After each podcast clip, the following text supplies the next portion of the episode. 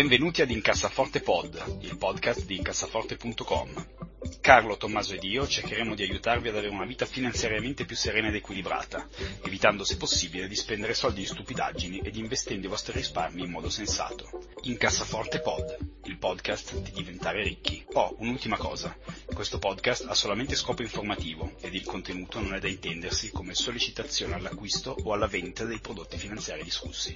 Buon risparmio. Buonasera e benvenuti a Incassaforte Podcast, il podcast di incassaforte.com, il blog più bello del mondo. Io sono Andrea Alfieri, con me c'è Carlo. Ciao a tutti. E Tommaso De Benetti. Ciao, che a me è sempre il cognome, vabbè. Adesso perché Carlo non vuole rivelarlo, tu invece non hai nessun problema. Carlo misterioso, vabbè. Esatto, Mysterious Carl, che sembra il nome di un wrestler del Wyoming, se no sarebbe Mysterious Carlito, una cosa caffona così a caso. Io intanto temo che il mio record non stia registrando, quindi spero Tommaso che il tuo lo stia facendo. Diamo i contatti che sono incassaforte@gmail.com, ho da poco eliminato la mia pagina Facebook per sempre come segnalato nel blog, quindi non ce l'avrò mai più. Successivamente parleremo dei progetti di Tommaso. Parleremo quest'oggi delle meravigliose criptovalute. Tommaso, cosa sono le criptovalute? Mi fai una domanda e mi metti in difficoltà. Allora, a livello high level lo so, se mi chiedi di spiegarlo nel dettaglio ci provo. No, ma in realtà nessuno lo sa nel dettaglio, quindi spiegalo soltanto a livello. Allora, diciamo che ti posso dire cos'è Bitcoin, credo. Cosa sono le altre criptovalute, perché non sono tutte equivalenti queste criptovalute. Allora, ci sono delle equazioni molto difficili, le cui soluzioni richiedono un sacco di potenza di calcolo. Quando una soluzione viene trovata, il computer di chi ha trovato questa soluzione viene ricompensato con un bitcoin, credo, e in cambio c'è un numero definito di bitcoin nel mondo che non può essere superato, cioè a un certo punto si troverà l'ultimo bitcoin. È giusta sta cosa? Non sono sicuro. Cosa dite? Non lo so, Carlo. Sì, allora, provo a spiegarla in maniera molto più basso livello, molto più semplice. Una criptovaluta è in teoria una moneta, esattamente come l'euro o il dollaro. La differenza è che quello che ci sta dietro è completamente diverso. Cioè, per una moneta normale c'è una banca che stampa le banconote. Per quanto riguarda invece la criptovaluta, il processo di generazione delle singole unità di valuta è, come diceva Tommaso, una roba complicatissima che avviene tramite un registro informatico che risolve delle equazioni complicatissime, e alla fine di tutta questa elaborazione viene virtualmente stampata moneta. Vengono erogati questi bitcoin. Esatto. Il bitcoin è la più famosa, ma ce ne sono anche altre, insomma. E poi le transazioni vengono registrate su una roba che si chiama ledger, che appartiene, cioè può essere consultato da tutti, e sostanzialmente in teoria non consente frodi di vario tipo. Perché... Esatto, è un registro pubblico che permette di tracciare perfettamente tutte le transazioni, quindi non si può più fare niente di nascosto con il denaro. Questo in teoria, perché nella pratica poi di truffe ce ne sono state. Certo, sì. Ma in realtà sì, esattamente, c'è questa cosa bellissima che è chiamata la blockchain, ossia il processo di verifica quindi di queste transazioni, che essendo una cosa peer-to-peer in cui tutti posseggono le stesse informazioni allo stesso momento, diventa praticamente una cosa molto molto molto difficile da hackerare. Qual è il problema, Carlo, di questa blockchain, che è un po' la ragione per la quale o una delle ragioni per la quale le criptovalute hanno preso questo trend recentemente in discesa, ma insomma nell'ultimo anno sicuramente totalmente in salita. Il problema della blockchain è che la blockchain non è la criptovaluta, cioè la blockchain non è il bitcoin, la blockchain è il sistema di registrazione delle transazioni che si fanno con i bitcoin. Questo fa sì che la blockchain di per sé sia un concetto interessantissimo e con una potenzialità di applicazioni infinita, che va anche al di là dello scambio di denaro, per esempio la registrazione di atti pubblici, piuttosto che un'infinita... Perché, Carlo, sì. Ad esempio Ethereum non ti dà coin, cioè non hai monete, però serve per effettuare dei contratti che sono fra due parti che sono registrate in questa blockchain, però non è un coin come il Bitcoin. Bravissimo. Quindi sono di tipo diverso queste criptovalute, non sono tutte equiparabili. Esatto, cioè la blockchain è il sistema che traccia la movimentazione delle criptovalute. Poi la monetina di per sé può essere il bitcoin o qualcos'altro. Il problema del bitcoin come moneta è che alle spalle non c'è a fare da garante una banca centrale o un governo che emette quella moneta, quindi di fatto... Però potrebbe essere anche il suo vantaggio, no? Perché questo almeno è quello che cercano di venderti, che è un vantaggio non avere le banche in mezzo alle palle. Potrebbe esserlo, e questo disconoscerebbe tutta la storia economica dalle banche fiorentine dal 1300 oggi, ma è possibile che sia così. È possibile. Può darsi, perché sei vecchio, stai parlando del 1300. Esatto, no, è assolutamente possibile che sia così. Il problema è che fino adesso l'uso del bitcoin sostanzialmente l'hanno usato, come si vede ogni tanto nei servizi su Vice, per comprare la droga nel deep web e poco altro, perché per il resto non ha delle grandi applicazioni reali o dei grandi vantaggi rispetto alle monete vere, se vuoi operare nel lecito. Anche se ti devo dire la verità che io ho fatto una vacanza in Grecia 2 anni fa e il bar del paese, che era un paesino del cazzo sulla costa, si chiamava Agia Efimia, mi pare, sì. Il bar accettava bitcoin. Sarà stato tenuto da dei fricchettoni, cioè. No, ma ti dico di più, in Giappone ad esempio il bitcoin ha corso legale, quindi puoi tranquillamente usarlo al posto della valuta locale. Certo. Quindi. Stiamo parlando, non è una cazzata, assolutamente. Sì, allora in Giappone ci sono anche distributori di mutande usate, quindi nel senso non so se lo prenderei come esempio di tutto. Comunque è sempre la terza o quarta economia mondiale, adesso non so. Sì, no, adesso stavo facendo del facile umorismo. In realtà la blockchain, che è la cosa più fica in assoluto, è una cosa molto bella.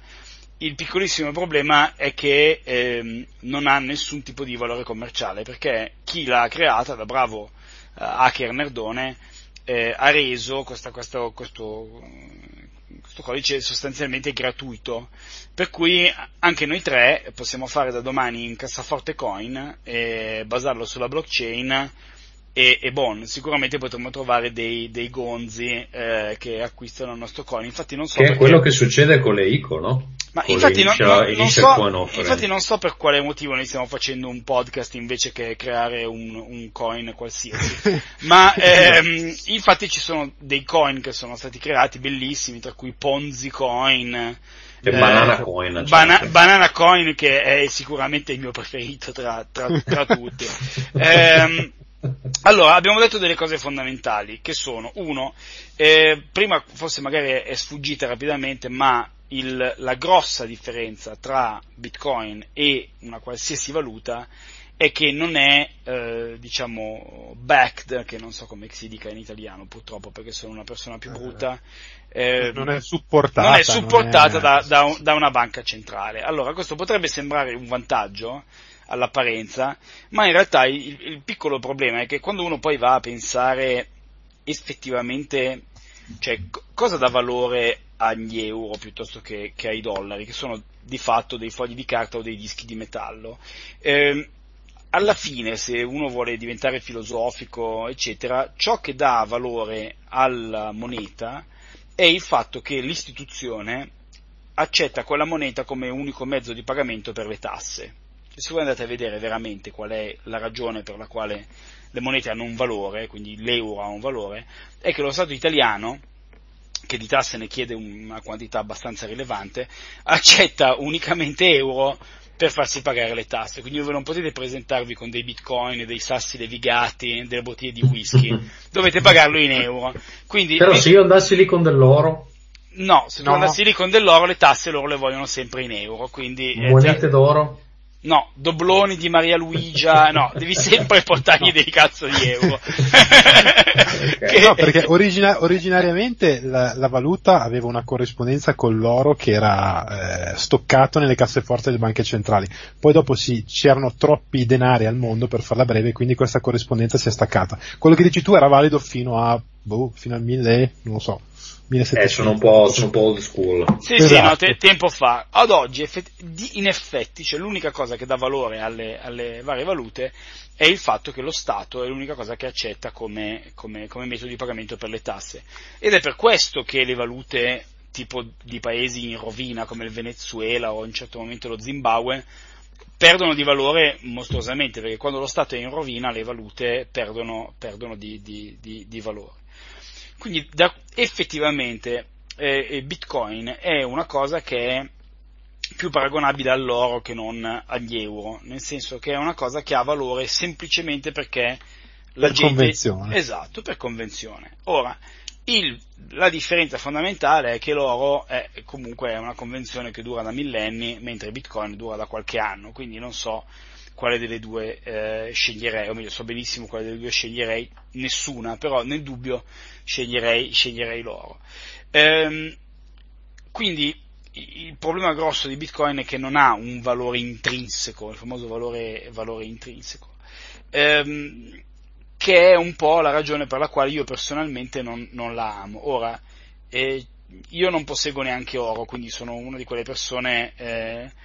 Che crede nell'acquisto e nel possesso di asset produttivi. Io non amo neanche possedere immobiliare, case, eccetera, quindi sono sicuramente un caso molto molto estremo da questo punto di vista, però è certo che Bitcoin o tutte le criptovalute che non hanno niente dietro, diciamo, non mi piacciono come concetto, perché se domani decidessimo che al posto che Bitcoin iniziamo a scambiarci sassi levigati, i sassi levigati possono valere 20.000 euro, però insomma io non pagherei 20.000 euro per un sasso, ecco, questo è un po' il concetto di base. C'è in più, e qui mi ricollego a un'altra cosa che diceva Carlo precedentemente, il fatto che Bitcoin è anche molto scadente come mezzo di transazione, perché per la sua eccessiva ed estrema volatilità la rende un mezzo poco efficace per acquistare e vendere cose. Perché... oltre al fatto che richiede un casino di energia per essere minato. Esatto. Sì, esatto. Quindi per il fatto che oramai praticamente il sostenimento di Bitcoin consuma come una grossa città, e il fatto che io appunto non possa dire domani sì, ho un ortofrutta, perché a me piace pensare alle cose nei termini semplici, se domani avessi un ortofrutta dovrei cambiare i prezzi in Bitcoin ogni 20 minuti, perché cambia tranquillamente del 10% ogni giorno. È di fatto una doppia valuta. Doppia? Cioè è come avere una doppia valuta in corso, no? L'euro e il Bitcoin. Sì, esatto. Devi farli quadrare uno con l'altro, no? È veramente una cosa ingestibile. Quindi in sostanza Bitcoin potrebbe essere una cosa meravigliosa, secondo me è una merda, io spero che voi un domani guadagnate molti soldi comprando e vendendo Bitcoin, ma io... Non li acquisterò mai. C'è un articolo bellissimo e terrificante che io vi consiglio assolutamente di leggere. La cosa più bella è che è stato proprio all'apice della bolla, a mio avviso, o diciamo della valutazione di Bitcoin, che è un articolo che io vi consiglio, che è un articolo del New York Times. Andate su Google e cercate "Everyone is getting hilariously rich and you're not". È questo bellissimo articolo scritto il 13 gennaio, credo che Bitcoin abbia toccato i massimi intorno proprio a quella data. È un articolo molto lungo che racconta di cose incredibili, tipo di case a San Francisco dove la gente scambia Bitcoin, accarezza gatti e fa cose poco sensate.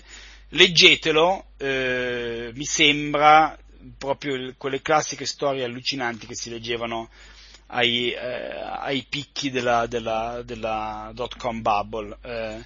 Quando siamo arrivati al rapper, un uomo bruttissimo, c'è una foto in un certo momento di un uomo orribile, una specie di sombrero bianco lo sto guardando adesso, che si fa chiamare Coin Daddy, un signore che ha lasciato il suo lavoro lucrativo per diventare un rapper di Bitcoin, io ho capito che bisognava buttare il bambino con l'acqua sporca, perché sì. Io vi consiglio di andarvelo a cercare, come dicevo, mettete su Google Everyone is getting hilariously rich and you're not, è un articolo del New York Times pubblicato il 13 gennaio 2018, leggetelo e fatevi venire i brividi. Benissimo, direi che siamo particolarmente brevi a questo giro, quindi possiamo passare alla cosa da leggere, ascoltare, che vogliamo consigliare.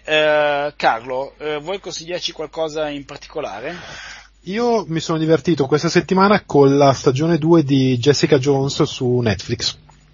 È la seconda stagione del serial ispirato al personaggio dei fumetti Jessica Jones. Si svolge dopo la stagione. Chi è Jessica Jones? Sì. Jessica Jones è un supereroe americano della Marvel. È una specie di investigatore privato mezzo alcolizzato, è una donna, mezzo alcolizzata, investigatore privato con una super forza che si infila sempre in tutta una serie di casini, come succede sempre in queste situazioni, però è bello, è scritto benino, è divertente, lei è molto brava, il cassa supporto è bravo e c'è tutta la qualità delle serie Marvel di Netflix, quindi lo consiglio sicuramente. Sì, la prima stagione era abbastanza bella, la seconda devo ancora vederla. Allora, io ho due cose da commentare. Allora, quando ho visto Jessica Jones ho pensato che stessi consigliando una porno star. Proprio detto, Jessica Jones. No, avrei detto Jessica Drake, non so chi è. No, però ho detto, sarà sicuramente sarà una porno diva. E vabbè, perdone, questo forse dice più su quelle che sono le mie abitudini che non le tue. Tommaso, tu invece cosa vuoi consigliare? Allora, stavolta non sto leggendo né guardando niente che ha molto a che fare con la finanza, quindi vi consiglio una doppietta di libri di Carrie Fisher, cioè Princess Leia, che è morta credo un anno e mezzo fa circa. Allora, io ho iniziato con The Princess Diarist, che parla del suo rapporto con Harrison Ford. Questo è il primo, qui parla un po' più di Star Wars, effettivamente, di come lei è stata scelta per il ruolo e di come ha avuto questa relazione con Harrison Ford. E il secondo invece si chiama una donna bellissima, tra l'altro, lei, secondo me. Wishful Drinking, peccato che, oddio, è morta che aveva 60 anni, sembrava che ne avesse 85, però il motivo è spiegato in questo Wishful Drinking, perché lei in realtà di persona era una persona molto molto diversa rispetto alla Princess Leia, e era una persona intanto era bipolare e dopo si drogava e beveva tantissimo e quindi questa combinazione intanto l'ha resa, lei è comicamente eccezionale, perché ha un senso dello humor che non risparmia nessuno. E sicuramente fa anche delle riflessioni, una persona molto intelligente, fa delle riflessioni interessanti, ci sono degli aneddoti, l'ultimo che ho letto era questo Wishful Drinking, fa delle considerazioni interessanti sulla sua vita personale, della sua famiglia, madre, padre, quello che le è successo. Un aneddoto divertente è che nella sua vita ha reso gay 2 uomini, uno era il suo primo fidanzato e uno il suo primo marito quindi si sono tutti e 2 rivelati gay alla fine. Quindi insomma una vita ricca di cose divertenti, e però insomma sì, Carrie Fisher è un personaggio sicuramente che vale la pena conoscere. Se prendete l'audiobook lo legge lei in persona, che ha anche una voce abbastanza carina. Sono dei bei libri, fa ridere e comunque ha anche quel sottofondo di melancolia. Come si dice? Malinconia, scusate, non so più l'italiano. Malinconia che magari uno non si aspetta da quella, perché siamo abituati a vederla, insomma, come la principessa, ecco. La principessa Laia, molto bene. Io invece, che sono una persona pallosa, consiglio un libro molto bello, da cui è stato tratto anche un film. È un libro di Michael Lewis, che è un autore più famoso di quanto la gente pensi. È il libro di The Big Short, in italiano La Grande Scommessa, che racconta appunto la storia. Non so se avete visto il film, bellissimo, alcuni di voi l'hanno visto. È un film che racconta, che è stato tratto appunto da questo libro, che racconta un po' la cronaca di tre personaggi, diciamo tre gruppi di personaggi diversi, che avevano capito che stava per scoppiare la grande bolla finanziaria dei mortgage, quindi la bolla, diciamo, dell'immobiliare del americana del 2008. Quindi è una storia in parallelo di, se avete visto il film lo saprete perché poi è romanzato, ma la storia poi è la medesima, quindi di un banchiere sotto la Merrill Lynch a New York, di un hedge fund manager che nel film è, diciamo, interpretato da Christian Bale in Florida, e un gruppo di scappati di casa in Colorado, di fattoni in Colorado, che tutti allo stesso momento, in modi diversi, si rendono conto di cosa folle stia accadendo in quel momento nel mondo del credito americano. È estremamente interessante perché dà delle spiegazioni. Il libro è un po' più tecnico rispetto al film, che pure non è proprio accessibilissimissimo, nel senso, se siete completamente a digiuno di finanza non lo capirete fino in fondo. Il libro, però c'è Margot Robbie nella vasca da bagno. Cioè, e quindi tutto sommato vale la visione. Beh, mi sembrava giusto infilare un triplete di figa dopo Jessica Jones. Mi sembrava giusto infilare anche Margot Robbie. E il libro è bellissimo. Michael Lewis è un genio, ha scritto dei libri completamente diversi e uno più figo dell'altro. The Big Short, diciamo, è probabilmente il suo più famoso recentemente, anche se non fosse il suo più bello. Consiglio assolutamente di leggerlo se volete sapere un po' cosa è successo prima che scoppiasse la bolla della crisi finanziaria. Molto bene, a questo punto direi che potremmo chiudere con una puntata incredibilmente più breve del solito, a meno che voi non abbiate fatto delle spese particolarmente stupide recentemente che vogliate utilizzare per farvi umiliare. Ma magari la prossima volta. Magari la prossima volta. Io ne ho sempre un sacco, però per una volta vorrei passare da persona normale. Tu hai sempre, dici, molte spese stupide. Molto bene. No, oggi è una puntata un po' più breve delle altre, però mi sembrava giusto. Non sempre possiamo tediarvi troppo. Vi ringrazio molto. Io sono Andrea Alfieri. Con me c'è stato Carlo. Ciao a tutti. E Tommaso, vuoi raccontare, Tommaso, dei tuoi progetti laterali? Ma molto brevemente, mi occupo, fra le varie cose, ultimamente mi sono messo a fare dei tabletop game, in particolare giochi ruolo. Abbiamo appena portato, nel momento in cui registriamo questo episodio, abbiamo appena portato 3 progetti nuovi a Play Modena e hanno avuto un buon successo, più di quel che mi aspettassi. Sono progetti di supporto a cose che abbiamo già presentato l'anno scorso, però è andato molto bene e credo continueremo nella speranza di far crescere questa realtà. Trovate tutto quello che ci riguarda all'indirizzo www.theworldanvil.com. Quindi Anvil come l'incudine. Come l'incudine, esatto. Sì. Esattamente, benissimo. Noi salutiamo Jessica Jones, salutiamo Margot Robbie e ringraziamo tutti gli ascoltatori di Incassaforte Podcast. Ciao a tutti. Ciao. Ciao.